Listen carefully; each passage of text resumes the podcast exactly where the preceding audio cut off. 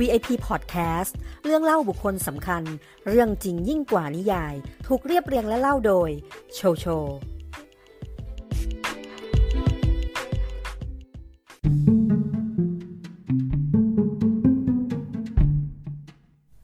นิยามหนึ่งของเจ้าหญิงที่มีเรื่องราวชวนฝันดังเทพนิยาย สวยงามเป็นที่รักของผู้คน และสุดท้ายเธอจะมีเจ้าชายรูปหล่อมาปกป้องคุ้มครอง และแต่งงานมีความสุขชั่วการ แต่เจ้าหญิงสำหรับบุคคล VIP คนนี้ ดูเหมือนว่าเธอ คือเจ้าหญิงในนิยายที่มีอยู่จริง เธอสวย สง่า มีจิตใจอ่อนโยน โอบอ้อมอารี และได้แต่งงานและจุมพิษกับเจ้าชายโฉมงามผู้สูงศักดิ์ จนเกิดงานแต่งงานแห่งประวัติศาสตร์ที่ทั่วโลกให้ความสนใจ และยิ่งใหญ่ขนาดที่ปัจจุบันยังไม่มีงานแต่งงานไหนเทียบเท่าได้ แต่เรื่องราวชวนฝันไม่ได้จบที่การแต่งงาน และการใช้ชีวิตหลังจากการแต่งงานคือเรื่องจริงแม้ว่าคนทั้งโลกจะรักเธอ แต่เธอเพียงแค่ต้องการความรักจากชายคนหนึ่ง ที่เธอไม่มีวันจะได้มัน และนี่คือบุคคล VIP ในวันนี้ ไดอาน่า เจ้าหญิงแห่งเวลส์ เจ้าหญิงในดวงใจ สวัสดีค่ะเพื่อนๆ ผู้ฟังทุกคน พบกับโชโชในรายการ VIP Podcast รายการที่จะมาเล่าเรื่องราวของบุคคลสำคัญ โดยร้อยเรียงเรื่องราวจากไทม์ไลน์ของชีวิต ต่างบทบาท แต่ก็มีบทบาทสำคัญบนโลกใบนี้ค่ะ และเรื่องราวใน episode นี้นะคะ เราจะมาพูดถึงเจ้าหญิงกันบ้างค่ะ ถ้าจะให้เรานึกถึงเจ้าหญิงที่ไม่ใช่ในการ์ตูนหรือในนิยายนะคะ ก็คงมี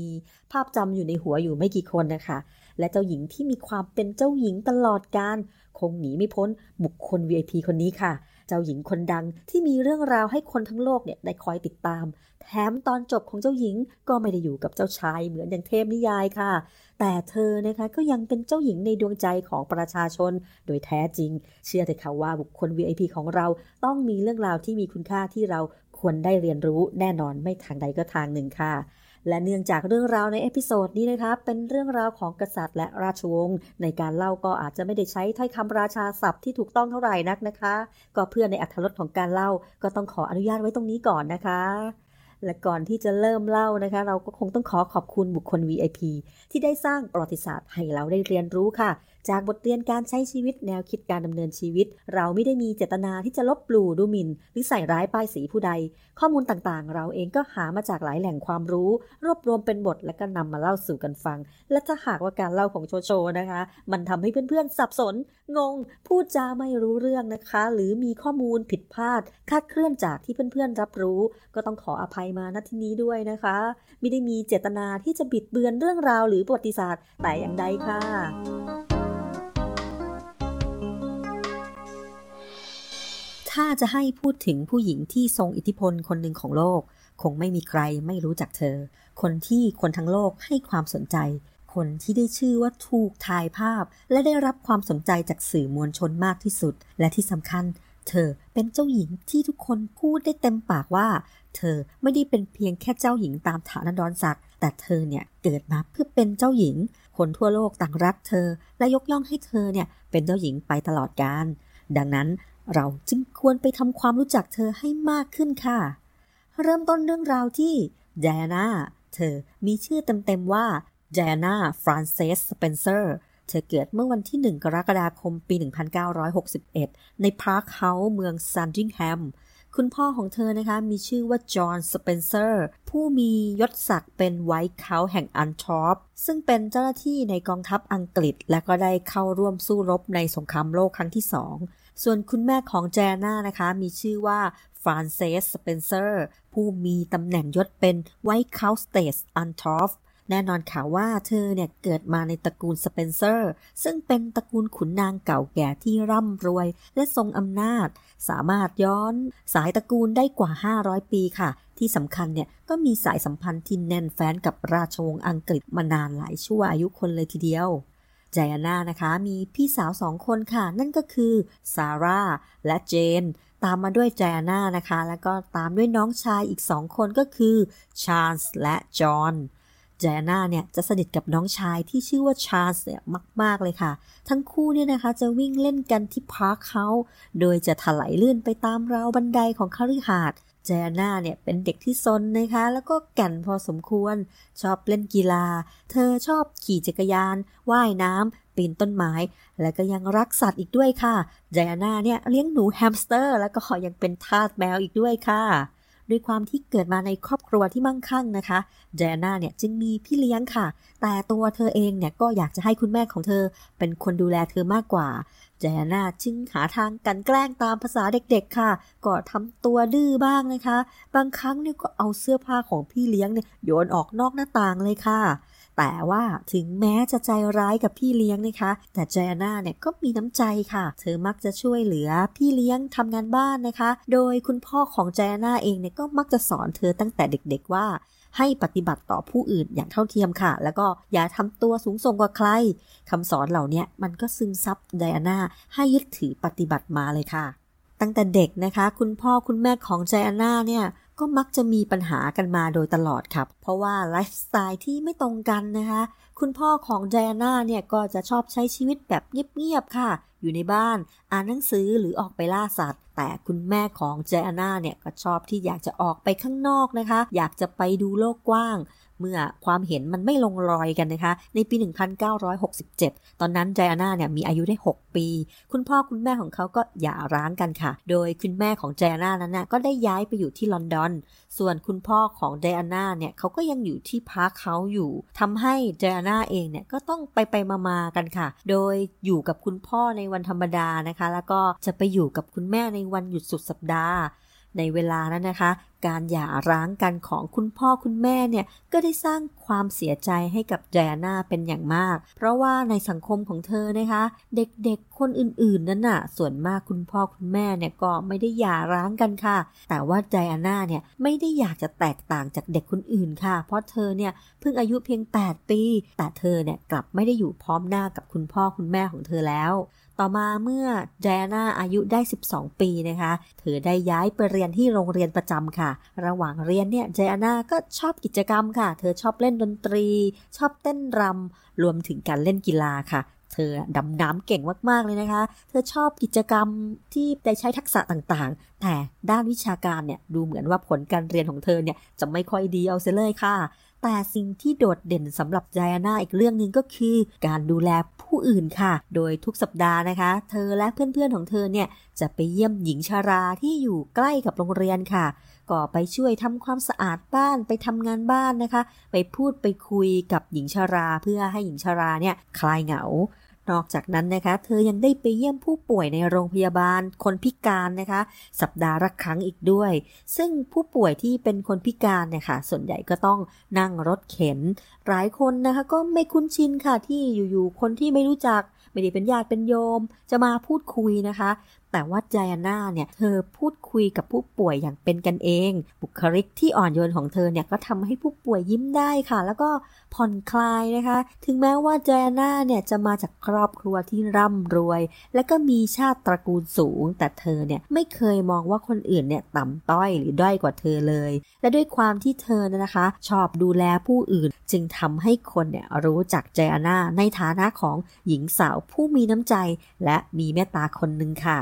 เมื่อมีเวลาว่างนะคะไดอาน่าเนี่ยก็จะชอบที่จะอ่านหนังสือค่ะ โดยเฉพาะนิยายโรแมนติกและเธอก็มีความฝันแบบเด็กวัยรุ่นนะคะ ว่าวันนึงเนี่ยเธอจะมีเจ้าชายมาหลงรัก และในห้องนอนของไดอาน่านะคะ ก็จะมีโปสเตอร์ของเจ้าชายชาร์ลส์ค่ะ เช่นเดียวกับนักเรียนหญิงคนอื่นๆ ในเวลานั้นนะคะ เจ้าชายชาร์ลส์เนี่ยเป็นเจ้าชายรูปงาม ผู้มีชื่อเสียงโด่งดังค่ะ พระองค์เนี่ยเป็นว่าที่กษัตริย์แห่งอังกฤษในอนาคต และไดอาน่าเองนะคะ ก็มองเจ้าชายชาร์ลส์อย่างชื่นชม เหมือนคนคลั่งไคล้ดาราทั่วไปอะไรทำนองนั้นแหละค่ะ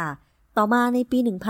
1975 ไดอาน่าก็มีอายุได้ 14 ปี คุณปู่ของไดอาน่านะคะก็คืออัลเบิร์ตสเปนเซอร์เอิร์ลที่ 7 แห่งสเปนเซอร์เนี่ยได้เสียชีวิตลงค่ะ ทำให้คุณพ่อของไดอาน่าได้รับการสืบทอดยศเป็นเอิร์ลที่ 8 แห่งสเปนเซอร์ไดอาน่าและพี่ๆนะคะ ต่างก็ได้รับยศตำแหน่งนำหน้าชื่อว่า Lady ค่ะ ซึ่งอันนี้เราก็จะคุ้นๆกันใช่ไหมคะ ที่เราจะเรียกเธอว่า Lady Diana หรือ Lady Di ค่ะ ส่วนชาร์ลส์นะคะ น้องชายของไดอาน่าซึ่งตอนนั้นมีอายุ 11 ปี ก็ได้เป็น Viscount อัลธอร์ปเอิร์ลที่ 9 แห่งสเปนเซอร์ค่ะ ต่อมาในปี 1977 นะคะแจน่าเนี่ยมีอายุได้ 16 ปี เธอก็เรียนอยู่เทอมสุดท้ายแล้วและก็จะต้องสอบเพื่อจบการศึกษา แต่เธอนะคะก็สอบตกถึง 2 ครั้ง เพราะอย่างที่บอกนะคะว่าเธอเนี่ยเรื่องวิชาการเนี่ยเธอไม่เก่งเอาเสียเลย เพราะเธอไม่ชอบที่จะเรียนในโรงเรียนเท่าไหร่นัก เธอจึงไปขอคุณพ่อคุณแม่ของเธอว่าขอย้ายไปอยู่ลอนดอนได้ไหม โดยเธอนะคะได้ไปพักที่อพาร์ตเมนต์ย่านที่มีราคาแพงในลอนดอนกับเพื่อนๆของเธอค่ะ และด้วยความที่ครอบครัวของเจอาน่านั้นนะคะ ก็เป็นครอบครัวที่ร่ำรวยค่ะ เธอเนี่ยไม่ต้องทำงานก็ได้ จะไปพักอยู่ที่แพงแสนแพงแค่ไหน มันก็ไม่มีปัญหา แต่เธอเนี่ยไม่ได้อยากมาอยู่ลอนดอนเพื่อความหรูหราฟุ้งเฟ้อนะคะ เธอก็ไม่ได้เลือกที่จะอยู่เฉยๆ แต่เธอได้ไปสมัครงานเป็นผู้ช่วยครูที่โรงเรียนอนุบาลค่ะ และแม้ว่าเจน่าเนี่ยเธอจะไม่ได้เรียนด้านครูมา แล้วก็ไม่เคยเป็นครูมาก่อนนะคะ แต่ด้วยความอ่อนโยนแล้วก็ความใส่ใจผู้อื่นของเธอเนี่ยก็ทำให้เธอเป็นผู้ช่วยครูที่ดีได้ และแน่นอนว่าเด็กๆเนี่ยก็รักเจน่าเป็นอย่างมากค่ะ นอกจากที่เธอเนี่ยจะไปทำงานเป็นครูในโรงเรียนอนุบาลนะคะ เธอยังทำงานพิเศษด้วยการเป็นพี่เลี้ยงเด็กให้กับครอบครัวชาวอเมริกัน ที่มาอาศัยอยู่ในลอนดอนอีกด้วยค่ะ โดยครอบครัวชาวอเมริกันที่ได้ว่าจ้างแจน่านั้นนะคะ ไม่รู้เลยค่ะว่าเธอนั่นน่ะมาจากครอบครัวขุนนางชั้นสูง ซึ่งเธอเองก็ไม่ได้แสดงตัวโอ้อวดอะไรนะคะ เธอก็ทำตัวสบายๆ เหมือนพี่เลี้ยงเด็กทั่วไปอะค่ะ แต่พอหลังจากที่เธอเลิกงานเนี่ยเจน่าเนี่ยก็จะไปออกงานเลี้ยงงานการกุศลตอนกลางคืน กับเพื่อนๆไฮโซของเธอนะคะ เรียกว่างานกุศลต่างๆ เนี่ยล้วนแต่จะจัดขึ้นโดยบุคคลสำคัญระดับประเทศทั้งนั้น ซึ่งไม่ใช่งานเลี้ยงเล็ก ๆ นะคะ เป็นงานเลี้ยงของชนชั้นสูงเลยทีเดียว ต่อมาในปี 1980 แจน่าเนี่ยมีอายุครบ 19 ปีค่ะ ก็โตเป็นสาวแล้วนะคะ และเธอได้มีโอกาสพบกับเจ้าชายชาร์ลส์ เจ้าชายแห่งเวลค่ะ เนื่องจากตอนนั้นนะคะซาร่าพี่สาวคนโตของแจน่าเนี่ย ได้คบหาอยู่กับเจ้าชายชาร์ลส์และก็ได้มาพักผ่อนที่บ้านพักในชนบทในช่วงวันหยุดค่ะ มันเป็นอะไรที่ฮือฮามากๆนะคะสำหรับสาวๆ เพราะตอนนั้นเจ้าชายชาร์ลส์ เป็นองค์รัชทายาทของราชบัลลังก์อังกฤษ และก็เป็นชายหนุ่มที่มีเสน่ห์แรงมากๆ คนหนึ่งในยุคนั้นเลยนะคะ เรื่องราวเกี่ยวกับเจ้าชายวัย 30 ต้นๆเนี่ยได้ถูกตีพิมพ์ลงในนิตยสาร หนังสือพิมพ์ โทรทัศน์แทบทุกวันเลยค่ะ ว่าเจ้าชายชาร์ลส์เนี่ยนะคะทรงกำลังออกเดทกับใครอยู่กับใครซึ่งตัวเจ้าชายเองเนี่ยก็มีความสัมพันธ์กับหญิงสาวมากมายค่ะ แต่คนที่เจ้าชายชาร์ลส์รักมาก ๆ ก็คงไม่พ้น หญิงสาวสามัญชนคนหนึ่งหนึ่งในตำนานรักต่างชนชั้นที่ถูกกล่าวถึง และถูกวิพากษ์วิจารณ์ในราชวงศ์อังกฤษมากที่สุด นั่นก็คือตำนานรักระหว่างเจ้าชายชาร์ลส์กับคามิลล่าพาร์คเกอร์โบลส์ค่ะ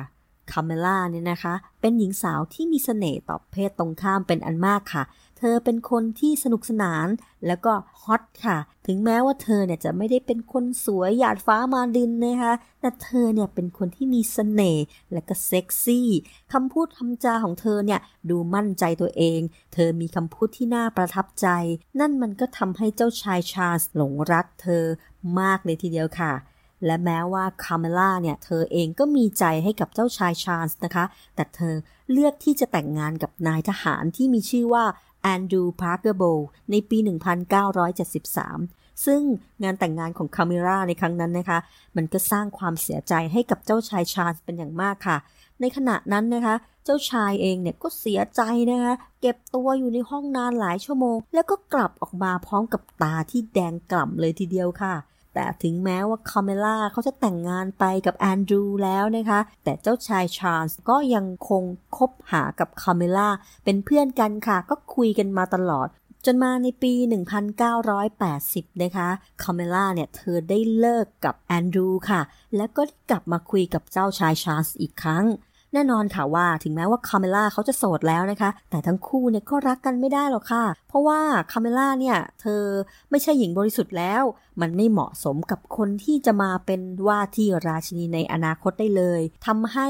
ราชวงศ์และเหล่าคนรู้จักรอบตัวเจ้าชายชาร์ลส์เนี่ยก็ไม่มีใครแนะนำให้คบกันนะคะ และมันก็เกิดความกดดันในตัวของเจ้าชายหลายอย่างเลยก็คือ เขาเนี่ยจะต้องเลือกหาหญิงสาวที่บริสุทธิ์มาเป็นคู่ครองที่เหมาะสมกว่าเธอ และแน่นอนนะคะว่าที่เราเล่ามาเนี่ย ตอนนี้เจ้าชายชาร์ลส์ก็เลยได้มาคบหากับซาร่าซึ่งก็อยู่ในชนชั้นที่พอจะคบหาสมาคมกับเจ้าชายชาร์ลส์ได้นะคะ แต่ว่าความสัมพันธ์ของทั้งคู่เนี่ยก็ไม่ค่อยจะดีเท่าไหร่ค่ะ ก็เหมือนคบๆเดทๆไปนะคะ ผู้ใหญ่สั่งมาให้คบกันก็คบกันไป แต่พอหลังจากที่ไดอาน่าเนี่ยได้มีโอกาสพบแล้วก็พูดคุยกับเจ้าชายชาร์ลส์และแน่นอนค่ะว่าไดอาน่าเนี่ยก็หลงเสน่ห์เจ้าชายเป็นอย่างมากนะคะ เจ้าชายเองก็เหมือนว่าจะหลงเสน่ห์ไดอาน่าเช่นกัน ด้วยความน่ารักความสดใสนะคะ เจ้าชายเองก็เปลี่ยนเป้าหมายจากพี่สาวนะคะ ปรารถนาที่จะคบกับไดอาน่าเองค่ะ เจ้าชายชาร์ลส์ก็ได้ชวนไดอาน่าไปออกเดทนะคะ และแน่นอนค่ะว่าพอมีเดทแรกแล้วก็มีเดทต่อๆไปตามมาอีกมากมายเลยค่ะในไม่ช้านะคะ สื่อมวลชนต่างๆเนี่ยก็เริ่มได้ข่าวเรื่องไดอาน่าค่ะด้วยความที่ไดอาน่านะคะกำลังออกเดทกับเจ้าชายชาร์ลส์หนึ่งในชายหนุ่มที่ฮอตที่สุดในอังกฤษค่ะทำให้ไดอาน่าเองถูกสื่อมวลชนเนี่ยเกาะติด แล้วก็พาดหัวข่าวเรื่องไดอาน่าไปด้วยไดอาน่ากลายเป็นคนดังในชั่วข้ามคืนเลยนะคะ ทุกคนก็อยากรู้ค่ะว่าเอ๊ะครูโรงเรียนอนุบาลคนสวยที่เจ้าชายชาร์ลส์กำลังให้ความสนใจคนนี้เป็นใครกันนะ ช่างภาพเนี่ยก็เริ่มตามติดเธอทุกฝีก้าวซึ่งชีวิตอย่างนี้นะคะ มันเป็นสิ่งที่ไดอาน่าไม่คาดคิดมาก่อนเลยค่ะ ว่าเธอจะต้องเจอเจอ ในขณะเดียวกันนะคะ เหมือนว่าเจ้าชายชาร์ลส์จะหลงเสน่ห์ไดอาน่านะคะ แต่เรื่อง ความรักที่คาราคาซังในหัวใจของเจ้าชาย ที่ยังคงมั่นคงกับคามิลล่าเนี่ยก็ดูเหมือนว่ามันก็จะเป็นอุปสรรคสำคัญเลยทีเดียวค่ะ ทางราชวงศ์เนี่ยไม่มีใครชอบอยู่แล้วนะคะ เมื่อทราบว่าเจ้าชายชาร์ลส์และไดอาน่าคบหากัน ทางราชวงศ์อังกฤษ จึงไม่มีใครคัดค้านเลยค่ะ แม้แต่พระราชินีอลิซาเบธก็ทรงมีความชื่นชมยินดี เพราะไดอาน่าเองก็เกิดมาในตระกูลสเปนเซอร์ ตระกูลชนชั้นสูง มีฐานะ และแถมด้วยภาพลักษณ์ของเธอที่ดูเป็นเด็กสาวน่ารักนะคะ ส่งเสริมให้ภาพลักษณ์ของราชวงศ์เนี่ยดูดีขึ้นด้วย นั่นจึงทำให้เกิดการรวบรัดให้เกิดการแต่งงานกันให้ไวขึ้นค่ะ ต่อมาในปี 1981 นะคะ เจ้าชายชาร์ลส์ก็ทรงได้ชวนไดอาน่าไปรับประทานอาหารเย็นใต้แสงเทียนที่พระราชวังวินเซอร์ แล้วก็ได้ขอไดอาน่าแต่งงานค่ะ โดยจะขอมั่นหมายกันไว้ก่อนนะคะ จากนั้นทั้งคู่ก็ได้ถแถลงต่อสื่อมวลชน เรื่องการเสกสมรสในส่วนของพระราชวังบักกิงแฮม ในระหว่างที่สัมภาษณ์นะคะ นักข่าวก็ลุมถามคำถามมากมายค่ะ แต่มันมีคำถามหนึ่งนะคะ นักข่าวถามแจน่าว่า ทั้งคู่เนี่ยตกลุมรักกันจริงใช่ไหมแจน่าก็ตอบอย่างเขินๆนะว่าเขารักกัน แต่เจ้าชายชาร์ลส์นะคะ ไม่สบอารมณ์กับคำถามเหล่านี้นะคะ ด้วยความอึดอัดต่อคำถามที่มันจี้ใจดำเหลือเกินค่ะ ก็ตอบไปห้วนๆแค่ว่าก็แล้วแต่นะว่า ตกลุมรักถ้าตกลุมรักมันจะแปลว่าอะไรได้ล่ะ คำตอบของเจ้าชายชาร์ลส์นะคะ ก็ทำให้หลายคนสงสัยค่ะว่า เอ๊ะ เกิดอะไรขึ้นมาคำตอบของเขาเนี่ยมันดูแปลกๆนะ หรือว่าอายหรือเปล่านะคะก็เลยพูดจาอะไรที่มันดูแปลกๆอะค่ะ แต่ถึงแม้ว่าการสัมภาษณ์เนี่ยมันจะดูน่าอึดอัดนะคะ แต่ไม่กี่วันต่อมาเดอาน่าก็ได้ย้ายเข้ามาอยู่ในพระราชวังแบักกิงแฮมค่ะ พระราชินีอลิซาเบธเนี่ยก็ทรงดีใจเป็นอย่างมากนะคะ ที่จะได้เดอาน่ามาเป็นลูกสะใภ้ของพระองค์ เพราะว่าแจน่าเนี่ย เป็นหญิงสาวชาวอังกฤษคนแรกในรอบ 300 ปีเลยค่ะ ที่ได้เข้าพระราชพิธีเสกสมรสกับมกุฎราชกุมารอังกฤษ และยังถือว่าเป็นสะพ้ยคนแรกนะคะ ที่มีอาชีพ และมีรายได้เป็นของตัวเองค่ะ เพราะว่าเธอเนี่ยเป็นครูอนุบาลใช่ไหมคะ แต่แน่นอนค่ะว่าเดี๋ยวหลังจากที่เธอจะต้องแต่งงานเนี่ยเธอก็ต้องลาออกจากการเป็นครูอนุบาลนะคะ เพื่อปฏิบัติราชกิจของราชวงศ์อย่างสมบูรณ์แบบในอนาคตค่ะ และพระราชพิธีเสกสมรสก็ถูกเตรียมการอย่างยิ่งใหญ่เลยค่ะ แต่ในช่วงเวลาเตรียมการยิ่งใหญ่อลังการนี่เองนะคะ เจ้าชายชาร์ลส์ไม่ได้อยู่ที่ลอนดอนค่ะ เพราะเขาเลือกที่จะไปเยี่ยมประเทศออสเตรเลียและนิวซีแลนด์ค่ะ และไปเป็นเวลาถึง 5 สัปดาห์เลยทีเดียว แน่นอนว่าระหว่างที่เขาไม่อยู่นั้นนะคะไดอาน่าต้องไปเผชิญความเหงาแต่เพียงลำพัง ในพระราชวังอันใหญ่โตเพียงคนเดียวค่ะ แถมเมื่อเจ้าชายนะคะ กลับมาถึงลอนดอนนะคะ ก็ยังเลือกที่จะติดต่อกับคามิลล่าค่ะ เพื่อขอกำลังใจ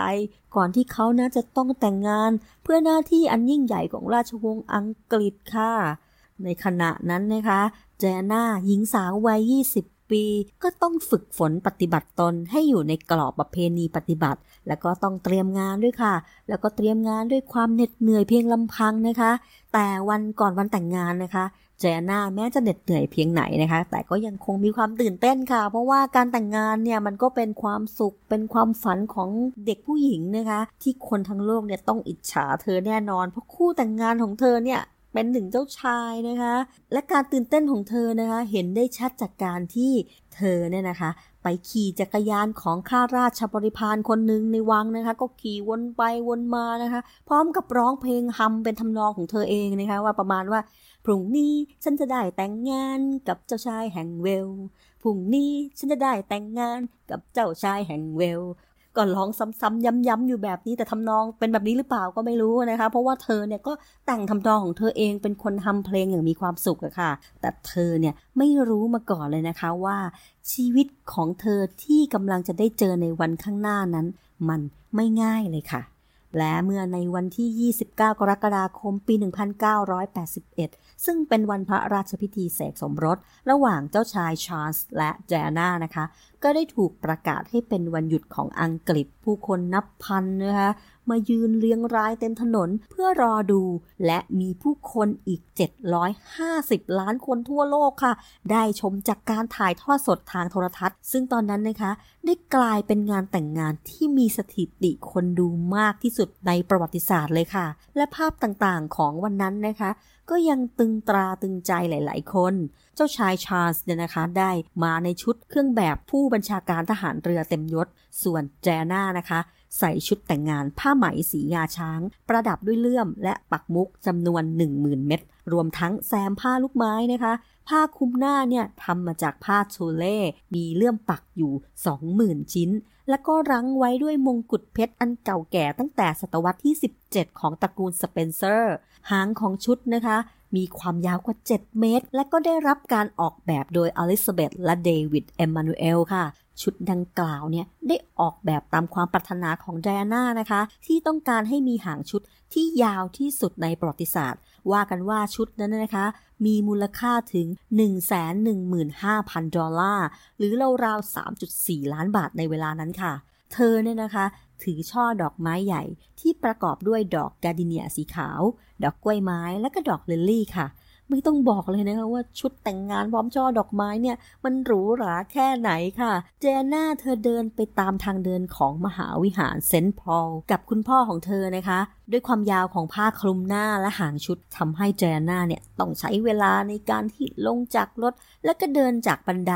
เข้ามายังด้านหลังมหาวิหารเซนต์พอลเดินมาถึงข้างหน้าเนี่ย ใช้เวลานานเลยค่ะ พิธีในโบสถ์นะคะ เป็นพิธีแบบแองกลิกันแบบดั้งเดิม โดยมีอาร์คบิชอปแห่งแคนเทอร์เบอรีเป็นประธานในงานแต่งงานค่ะ มีผู้มาร่วมพิธีในมหาวิหารเซนต์พอลเนี่ยกว่า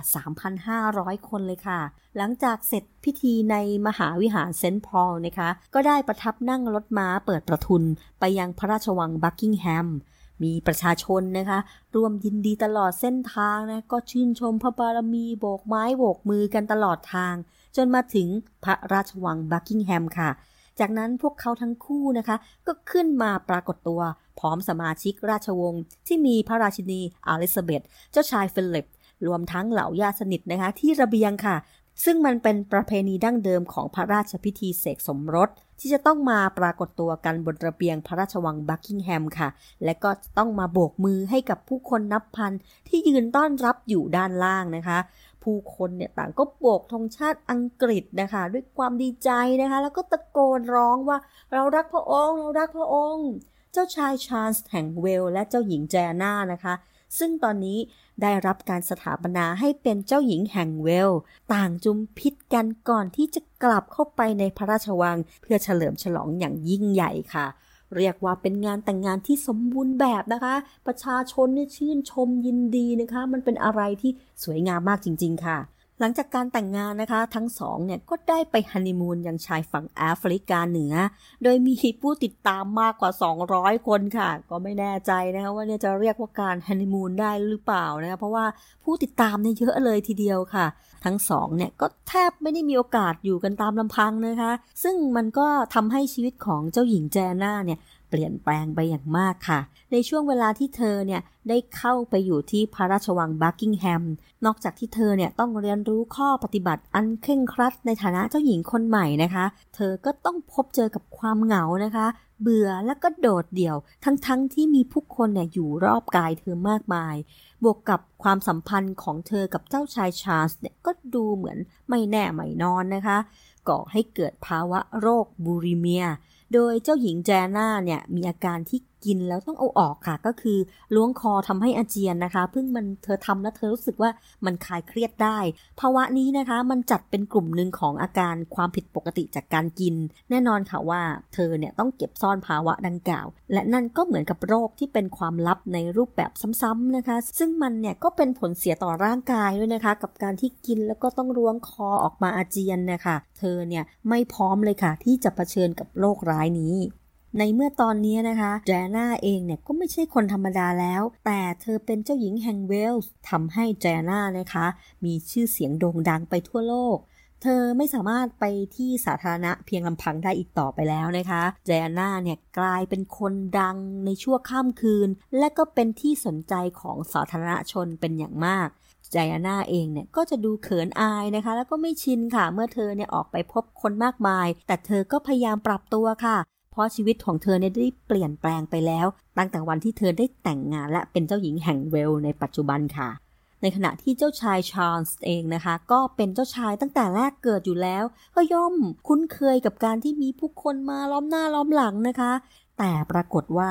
สาธารณชนเนี่ยนะคะ กับมีความนิยมชมชอบต่อเจ้าหญิงแดน่าอย่างเหลือเชื่อเลยค่ะ เจน่าเนี่ยได้กลายเป็นเจ้าหญิงที่ประชาชนเนี่ยรัก เพราะว่าบุคลิกที่ดูอบอุ่น และก็เป็นที่น่าเอ็นดูนะคะ การที่เธอเนี่ยเจอผู้คนแล้วเธอก็ทักทาย ผู้คนที่มาต้อนรับเธอ เธอมองดูประชาชนด้วยความจริงใจ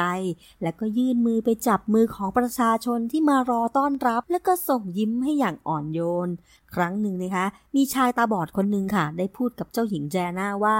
เขานะคะอยากเห็นใบหน้าของเจ้าหญิงแจน่ามาก เมื่อแจน่าได้ยิน เธอไม่ลังเลสักนิดเลยค่ะ ที่จะจับมือของชายคนนั้นขึ้นมา เพื่อจับที่หน้าของเธอ เพื่อให้ชายคนนั้นรู้ว่าโครงร่างหน้าตาของเธอเป็นอย่างไร นอกจากนั้นแจน่าเองเนี่ยก็ยังไม่ถือตนนะคะ เธอได้กอดเด็กๆที่พิการ เด็กที่นั่งรถเข็น รวมทั้งผู้เจ็บป่วยเรียกว่าเธอเนี่ยส่งพลังความรักความอบอุ่นไปให้ประชาชนอย่างแท้จริง บวกกับหน้าตาที่น่ารักสวยงามสง่านะคะ แล้วก็ความน่ารักเนี่ยมันแฝงให้เกิดความน่าเอ็นดูทำให้เธอเนี่ยดูมีเสน่ห์สมเป็นเจ้าหญิงในฝันอย่างแท้จริงเลยค่ะ แน่นอนนะคะว่าก่อนที่ไดอาน่าจะเข้ามาเป็นสมาชิกของราชวงศ์อังกฤษ สมาชิกของราชวงศ์เนี่ยต่างก็ทำตัวแตกต่างจากไดอาน่าค่ะ เพราะว่าแต่ละคนเนี่ยก็จะมีท่าทีที่สงบนิ่ง รักษาระยะห่าง แล้วก็เข่งครัดเรื่องมารยาทนะคะ หากมีประชาชนมาต้อนรับเสด็จแต่ละพระองค์ก็ทำเพียงแค่โบกมือเบาๆนะคะ นิ่งๆนะคะ แต่มันไม่ใช่สำหรับแจน่าค่ะ เพราะเธอได้แสดงตัวเข้าไปใกล้ชิดกับประชาชนจริง ๆ ซึ่งเป็นสิ่งที่แปลกใหม่สำหรับสมาชิกราชวงศ์เลยนะคะ และดูเหมือนว่าสิ่งเหล่านี้ประชาชนก็จะรักและก็ชื่นชมเจ้าหญิงไดอาน่ามากกว่าเจ้าชายชาร์ลส์เลยค่ะ จนเจ้าชายเองนะคะ ก็ยังเคยพูดเรื่องนี้อย่างติดตลกว่า ตอนนี้ผมรู้แล้วนะ ว่าผมเนี่ยควรจะยืนตรงไหน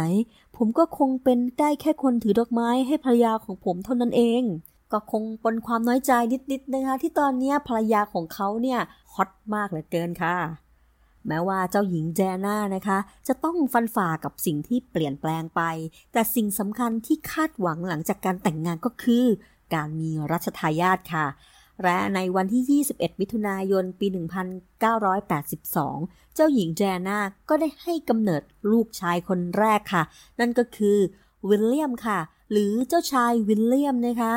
ทั้งเจ้าชายชาร์ลส์และเจ้าหญิงแจน่าเนี่ยต่างก็ตื่นเต้นกับลูกชายมาก ๆ เลยค่ะ แทบจะไม่ได้ออกงานเลยนะคะในช่วง 2 เดือนแรก เนื่องจากทั้งคู่เนี่ยก็อยากที่จะใช้เวลาในการเลี้ยงดูลูกชายของเขา แม้จะมีพี่เลี้ยงนะคะ ช่วยแบ่งเบาภาระการเลี้ยงดู แต่เจ้าหญิงเจอาน่าเธอก็อยากที่จะให้เวลาในการดูแลลูกๆของเธอให้มากที่สุดค่ะ เพราะสมัยเด็กๆ เธอเองก็ยังต้องการให้ผู้เป็นแม่เนี่ยดูแลเธอมากกว่าพี่เลี้ยงเลยค่ะ หลังจากที่เจ้าหญิงไดอาน่าคลอดเจ้าชายวิลเลียมได้เพียง 9 เดือนนะคะ เจ้าชายชาร์ลส์และเจ้าหญิงไดอาน่าเนี่ยก็ต้องไปทำภารกิจที่ประเทศออสเตรเลีย และก็ต้องพาเจ้าชายตัวน้อยไปด้วยค่ะ ซึ่งในตอนนั้นนะคะ เจ้าหญิงไดอาน่าเองเนี่ยก็กำลังเผชิญกับอาการซึมเศร้าหลังคลอด และก็ความทุกข์ทรมานจากโรคบูลิเมียเรื้อรังค่ะ รวมไปถึงปัญหาคาราคาซังของเจ้าชายชาร์ลส์และก็คามิลล่านะคะ เมื่อเธอเนี่ยได้พบรูปถ่ายของคามิลล่าในไดอารี่ของเจ้าชาย รวมไปถึงการที่เจ้าชายเนี่ยยังคงสวมใส่เครื่องประดับที่คามิลล่ามอบให้อย่างไรก็ตามนะคะ ทั้งสองเนี่ยก็ได้ปรับความเข้าใจกันในระหว่างที่ทำกิจกรรมอยู่ที่ประเทศออสเตรเลียค่ะทำให้เจ้าหญิงไดอาน่าเนี่ยก็สามารถกลับมาทำงานที่ออสเตรเลียได้อย่างมีประสิทธิภาพ แต่มันก็เกิดปัญหาตามมาอีกค่ะ เมื่อเจ้าหญิงแจน่านะคะ ได้รับความสนใจจากมวลชนในออสเตรเลียมากกว่าเจ้าชายอย่างเห็นได้ชัดเลยค่ะจำนวนคนที่มาต้อนรับเจ้าหญิง เมื่อทั้งสองแยกกันทำกิจกรรมนะคะ มีถึง 2 0 0แสนคนค่ะ ในขณะที่ไปต้อนรับเจ้าชายเนี่ยมีอยู่ไม่กี่คนเองนะคะ เหตุเพราะว่าเจ้าหญิงไดอาน่าเนี่ยนะคะ เป็นที่ประชาชนเนี่ยรู้สึกว่าเข้าถึงได้ง่ายค่ะ รู้สึกว่าเป็นกันเองกว่าราชวงศ์อังกฤษทั่ว ๆ ไป และก็อาจจะเป็นเพราะว่าเจ้าชายเองก็เคยมาที่นี่บ่อยแล้ว เจ้าหญิงอาจจะมาครั้งแรกนะคะ ก็ทำให้ประชาชนเนี่ยตื่นเต้นอยากพบอยากเจอมากกว่า และเจ้าหญิงเนี่ยก็มาพร้อมกับเจ้าชายตัวน้อย มันก็ยิ่งเป็นภาพที่น่าเอ็นดูกว่านะคะ และดูเหมือนว่าความตึงเครียดของทั้งคู่เนี่ยมันก็จะทวีคูณมากขึ้น หลังจากกลับไปที่ประเทศอังกฤษ เรื่องความนิยมของแจน่าเนี่ยก็เริ่มจะมีผลและก็นำความตึงเครียดมาสู่ราชวงศ์ด้วยค่ะอีก 2 ปีต่อมานะคะ ในวันที่ 15 กันยายน ปี 1984 เจ้าหญิงแจน่าก็ได้คลอดลูกคนที่สองค่ะ นั่นก็คือเจ้าชายแฮร์รี่ค่ะ ทั้งเจ้าชายชาร์ลส์และก็เจ้าหญิงแจน่านะคะ ต่างก็รักลูกๆทั้งสองคนมากนะคะ แต่ว่าการแสดงออกและเวลาที่ให้เนี่ยก็อาจจะแตกต่างกันค่ะ เพราะในขณะที่เจ้าชายชาร์ลส์เองนะคะ ได้ออกงานต่างๆ เจ้าหญิงไดอาน่าเนี่ยก็มักจะใช้เวลาอยู่กับลูกๆของเธอ โดยมีครั้งหนึ่งนะคะ เธอได้พาลูกๆทั้งสอง ไปยังสวนสนุก ซึ่งเธอก็ได้ให้ลูกๆของเธอ ซึ่งเป็นเจ้าชายตัวน้อยๆนะคะ ไปเข้าคิวรอเล่นเครื่องเล่นค่ะ ไม่ใช้อภิสิทธิ์ใดๆในการที่เนี่ยเนี่ยเจ้าชายนะและฉันเป็นเจ้าหญิงนะ นั่นคือสิ่งที่เจ้าหญิงแจน่าต้องการนะคะ ก็คือให้ลูกๆของเธอเนี่ยเติบโตมาอย่างเด็กธรรมดามากที่สุดเท่าที่จะเป็นไปได้ และเพื่อที่จะได้เข้าใจชีวิตสามัญชน มีความเห็นอกเห็นใจผู้อื่น สิ่งเหล่านี้นะคะ เมื่อมันได้ไปปรากฏต่อสาธารณชน มันก็ยิ่งทำให้เธอเนี่ยเป็นที่รัก และก็เป็นเจ้าหญิงที่สมบูรณ์แบบที่ประชาชนเนี่ยเข้าถึงได้จริง ๆ ในเวลานั้นนะคะ ผู้คนในหลายประเทศไม่ใช่แค่อังกฤษต่างก็รักและก็ชื่นชมเจ้าหญิงแดน่าเป็นอย่างมาก เพราะแม้ว่าเธอจะเป็นเจ้าหญิงของอังกฤษใช่ไหมคะ แต่เธอเนี่ยไม่ได้ช่วยเหลือแค่ประเทศของเธอเองนะคะ เธอยังมีโครงการเพื่อช่วยเหลือผู้ได้โอกาสในประเทศอื่น ๆ อีกด้วย ซึ่งอาจจะเรียกได้เลยนะคะว่าเธอเนี่ยเป็นเจ้าหญิงแห่งสมาชิกราชวงศ์อังกฤษพระองค์แรก ที่ช่วยเหลือประชาชนในประเทศอื่นอย่างใกล้ชิดค่ะ และแน่นอนนะคะ มันก็ยิ่งทำให้เธอเนี่ยกลายเป็นที่รักของผู้คนในหลาย ๆ ประเทศเลยค่ะ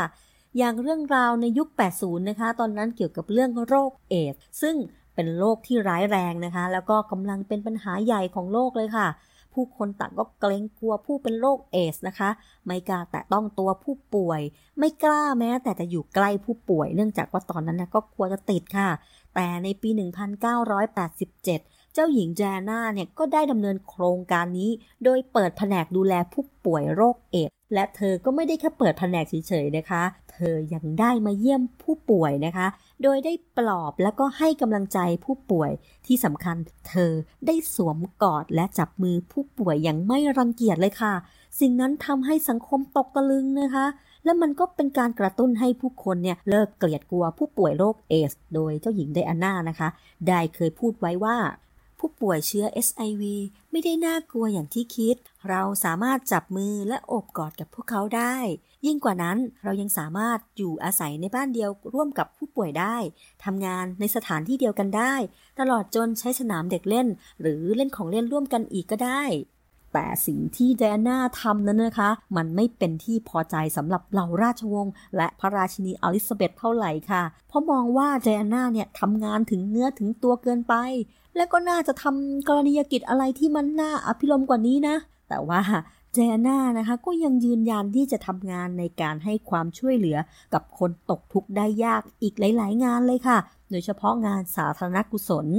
แน่นอนนะคะว่าระหว่างที่เจ้าหญิงแจน่ากำลังเป็นที่รักของประชาชน แต่ดูเหมือนว่าชีวิตส่วนตัวเนี่ยกับสวนทางค่ะ เจ้าหญิงแจน่าและเจ้าชายชาร์ลส์แทบจะไม่ได้ใช้เวลาร่วมกันเลยค่ะ โดยเจ้าชายเนี่ยมักจะไปออกงานสังคมของชนชั้นสูง รวมทั้งเสด็จไปต่างประเทศนะคะ ส่วนเจ้าหญิงแจน่าเนี่ยก็ทุ่มเทกับงานการกุศล แน่นอนว่าเจ้าชายชาร์ลส์ไม่สามารถยอมรับความจริงได้นะคะว่าเจ้าหญิงแจน่านั้นเนี่ยได้รับความนิยมจากประชาชนอย่างล้นหลามมากกว่า เมื่อทั้งสองออกงานด้วยกัน ผู้คนก็เริ่มสังเกตแล้วค่ะว่าทั้งคู่เนี่ยดูอึดอัดนะ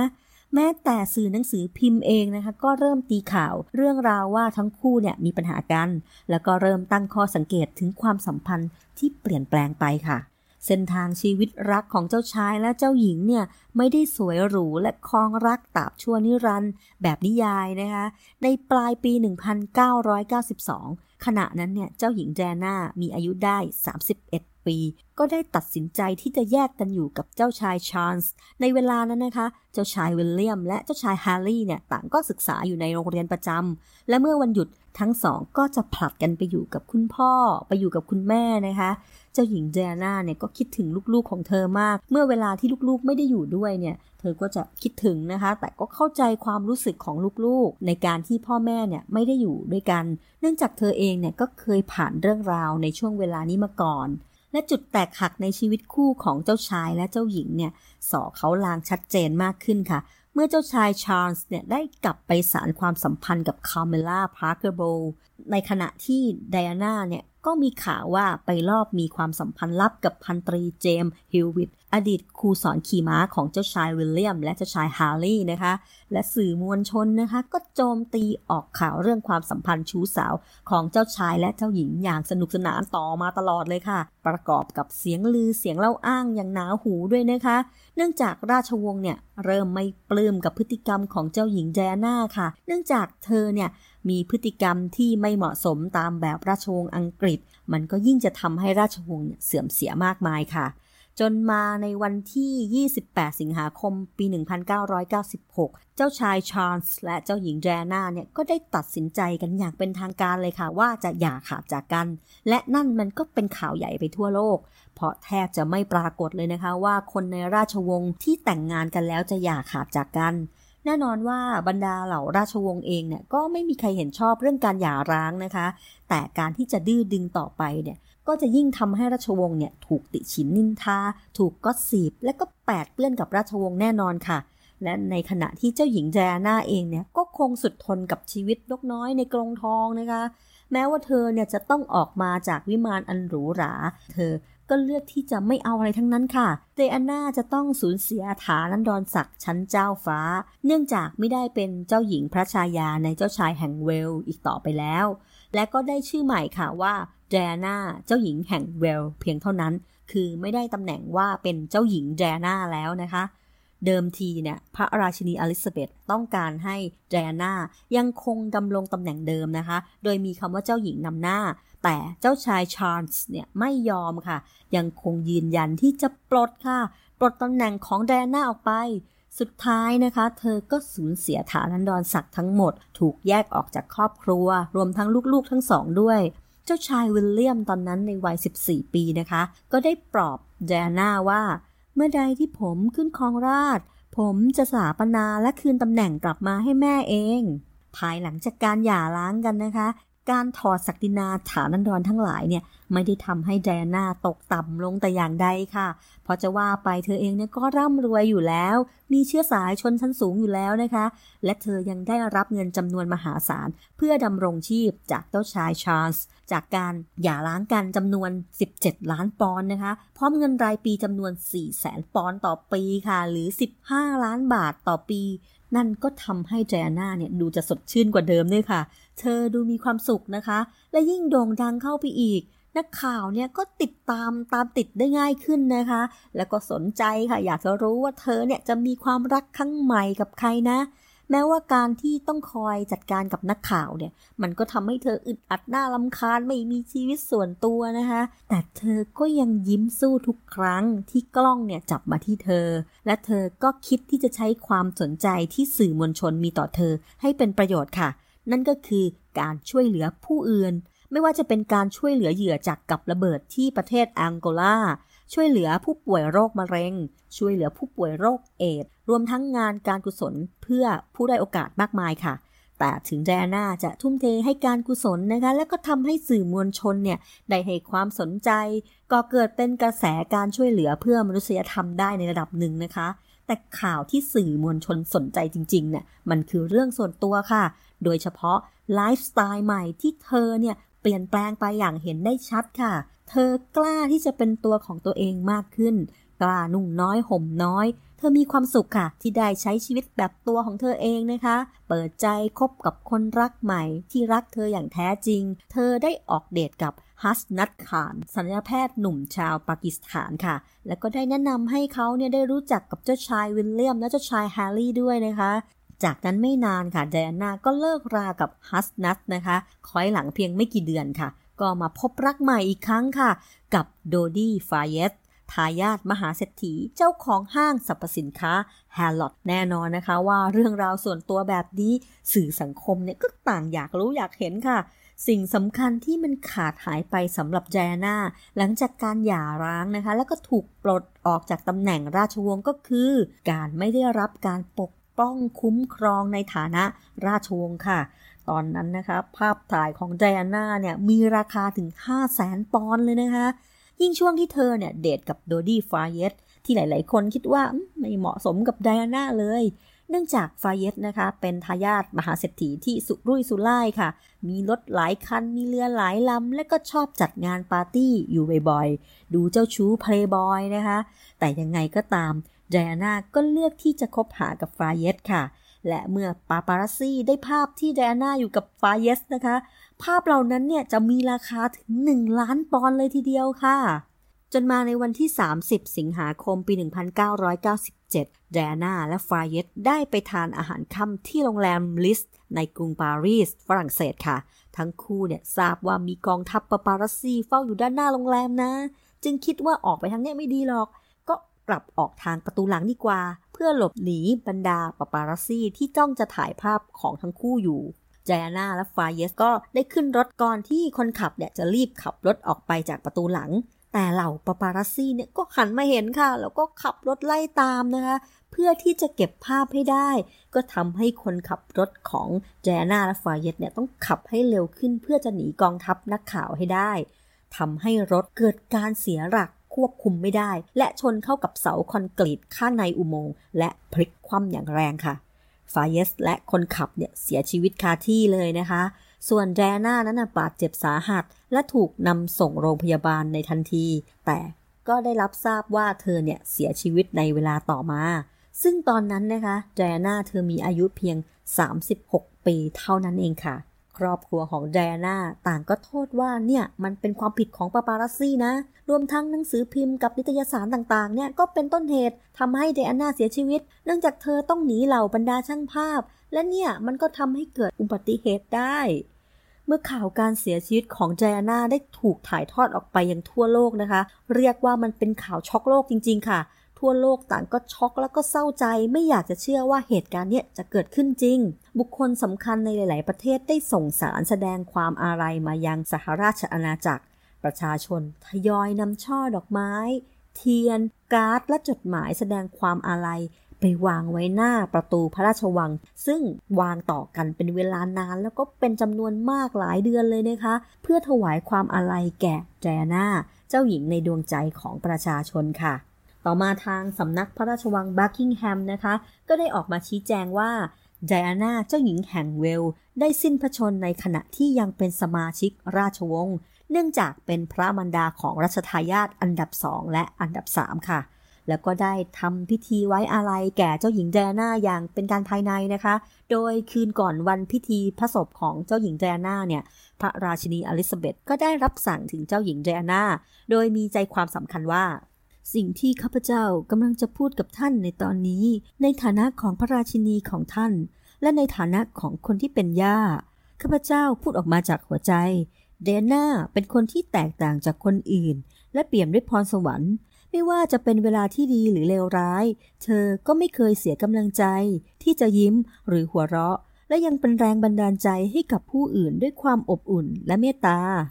งานพิธีพระศพของเจ้าหญิงไดอาน่านะคะ ถูกจัดขึ้นในวันที่ 6 กันยายน ปี 1997 ภายในมหาวิหารเวสต์มินสเตอร์โลงพระศพของเจ้าหญิงไดอาน่าเนี่ย ได้ถูกเคลื่อนโดยรถม้าผ่านถนนในลอนดอน งานพิธีพระศพถูกถ่ายทอดไปทั่วโลกค่ะ และปรากฏว่ามีคนดูกว่า2,500ล้านคนนะคะทำให้เป็นหนึ่งในเหตุการณ์ที่มีคนรับชมมากที่สุดอีกเหตุการณ์หนึ่งในประวัติศาสตร์ของชาวโลกเลยค่ะชาร์ลส์สเปนเซอร์นะคะ น้องชายของเจ้าหญิงไดอาน่าเนี่ยก็ได้กล่าวไว้อาลัยให้กับพี่สาวในงานศพ โดยชาร์ลส์เนี่ยเขาได้กล่าวว่า วันนี้ผมยืนต่อหน้าพี่ ในฐานะตัวแทนของครอบครัวที่กำลังโศกเศร้า ประเทศที่กำลังอยู่ในช่วงไว้อาลัย และต่อหน้าโลกที่กำลังช็อกกับเหตุการณ์นี้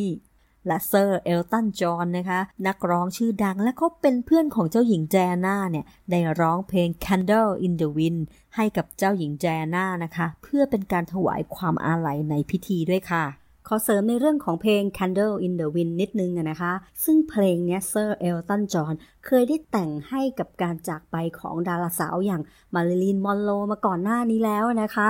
ซึ่งตอนหลังเนี่ยก็ได้นำเพลงนี้มาร้องเพื่อเป็นการไว้อาลัยให้กับไดอาน่าเจ้าหญิงแห่งเวลส์ ในงานพิธีพระศพด้วยนะคะ โดยการร้องสดพร้อมเปียโนนะคะ และในการร้องของเซอร์เอลตันจอห์นในวันนั้นเนี่ยค่ะ เสียงและบรรยากาศและความเศร้าบวกกับเสียงเปียโน มันทำให้เพลงนี้จับใจและก็ติดฮิตเป็นที่รู้จักกันมากขึ้นในเวลาต่อมาเลยค่ะ ซึ่งเพลง Candle in the Wind เดิมทีว่าแต่งให้กับมาริลีนมอนโรนะคะ เนื้อท่อนแรกเนี่ยจะขึ้นว่า Goodbye Norma Jean ค่ะ แต่ก็ได้นำมาปรับเปลี่ยนให้เข้ากับไดอาน่านะคะ ก็คือเปลี่ยนเป็น Goodbye England's Rose Goodbye England's Rose May you ever grow in our hearts You were the grace that placed yourself Where lives were torn apart พระศพของเจ้าหญิงแจนน่านะคะ ถูกฝังบนเกาะในบริเวณอัลท็อปคนทั้งโลกต่างหลั่งน้ำตาให้กับการจากไปของเธอค่ะแจนน่าเธอเป็นหนึ่งในสมาชิกราชวงศ์อังกฤษที่ได้รับความนิยมมากที่สุดเท่าที่เคยมีมาในประวัติศาสตร์ และมีอิทธิพลต่อราชสำนัก และพระราชวงศ์รุ่นหลังๆ เป็นอย่างมาก เจน่าเปรียบเสมือนบุคคลสำคัญของโลก เธอมีชื่อเสียงจากการที่เป็นคนที่เห็นอกเห็นใจผู้ตกทุกข์ได้ยาก สไตล์การแต่งกาย บุคลิกอันทรงสเสน่ห์พระราชกิจด้านการกุศลระดับโลก และชีวิตสมรสอันขมขื่นกับเจ้าชายแห่งเวลเธอนะคะต้องเข้มแข็งและอดทน จากการปฏิบัติหน้าที่ให้เหมาะสมตามความคาดหวังของราชวงศ์ และเธอต้องเอาชนะอุปสรรคและความทุกข์ยากต่างๆ ที่มันถาโถมเข้ามาในชีวิต แม้ว่าจะตกเป็นข่าวอื้อฉาว แล้วก็มีปัญหามากมายในชีวิตสมรส แต่ว่าความนิยมในตัวเธอยังอยู่ในระดับสูงสุด ไม่เคยเสื่อมคลาย แต่ในทางกลับกันนะคะ เจ้าชายชาร์ลส์เองเนี่ยกลับมีคะแนนนิยมที่ต่ำลงเป็นอย่างมาก และการจากไปของเธอก็ยิ่งสร้างปรากฏการณ์อันยิ่งใหญ่ ที่ทุกวันนี้ราชวงศ์องค์ใดจากไป ก็ยังไม่สามารถจับจิตใจผู้คนบนโลกนี้ได้เท่ากับเธอเลยค่ะ ไม่ว่าเรื่องราวชีวิตของเธอนะคะ จะมีมุมสวยงาม อื้อฉาวและอาภัพแค่ไหนแต่เธอยังคงเป็นเจ้าหญิงในดวงใจของประชาชนอย่างแท้จริง ประชาชนเลือกที่จะรัก และก็อยู่ข้างเธอเสมอ เธอคือสัญลักษณ์ของเจ้าหญิง ผู้สวยงามทั้งกายและใจ เจ้าหญิงที่ไม่อยู่ในนิยายนะคะ และเธอจะเป็นเจ้าหญิงไปตลอดกาลค่ะ และแน่นอนนะคะ เรื่องราวที่เราเล่าเนี่ยไม่ได้มีเจตนาที่จะกล่าวหา หรือส่งเสริมการกระทำใดๆนะคะ แต่เป็นเพียงการศึกษาถึงประวัติและแนวทางการดำเนินชีวิต แนวคิดที่ไม่มีใครถูกหรือผิดค่ะ เพราะมันคือประวัติศาสตร์ และความทรงจำที่ยังคงอยู่ให้คนรุ่นหลัง ได้รู้จักและเล่าเรื่องราวของบุคคล VIP ด้วยความเคารพค่ะ และถ้าหากเพื่อนๆนะคะ ได้ฟังเรื่องราวแล้ว ถูกใจนะคะ ก็ช่วยกันกดไลค์ถ้าใช่ก็ช่วยกันกดแชร์ เพื่อเป็นกำลังใจให้โจโฉด้วยนะคะ และนอกจากนี้หากเพื่อนๆได้ฟังคลิปนี้เป็นคลิปแรกและชอบใจนะคะ สามารถย้อนกลับไปฟังเรื่องราวของ VIP ที่เราได้เล่ามาแล้วหลายต่อหลายตอนเลยนะคะ เพราะแต่ละบุคคลเนี่ยก็มีบทบาทบนโลกใบนี้ที่แตกต่างกัน และมีเรื่องราวที่น่าสนใจแตกต่างกันเลยทีเดียวค่ะ และพบกันใหม่ใน episode หน้านะคะ จะเป็นเรื่องราวของ VIP ท่านใด ก็อย่าลืมกดติดตามและรับฟังกันได้ทางพอดแคสต์วันนี้นะคะ สวัสดีค่ะ